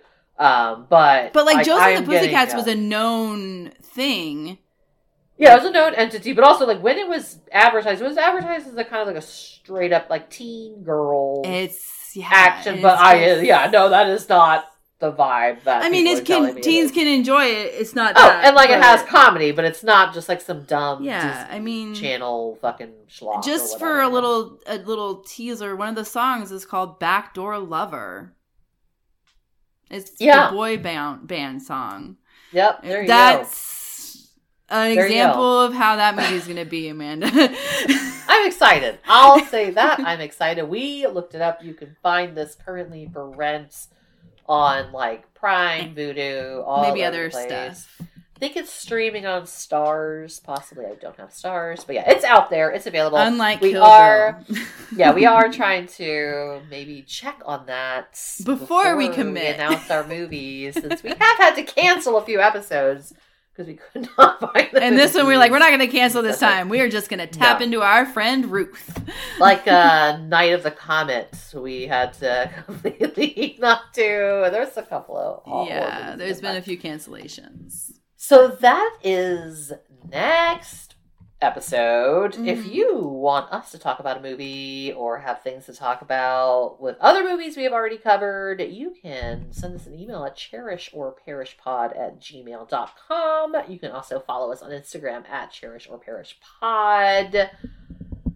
Uh, we're oh, if you're a sp- spot, you're not even going to hear this. If you're a Spotify listener, or if you were, you were previously listening to us on Spotify, then you can never find us again. That's our bad. So uh, we Just, are like just noticed that episodes. this last week. Yeah, so we're like 10 episodes that have not aired on there. So whoopsie daisies, our bad. We'll figure that out. So by hopefully Hopefully, you'll hear this one day. One on day Spotify. on Spotify. Your favorite platform. But thank you for Yours. finding us somewhere else if you did. Exactly. We really appreciate that. It's not it's not always easy these days streaming content landscape. We love you very much and thank you for joining us episode after episode. We'll see you in the next one. Bye. Bye bye.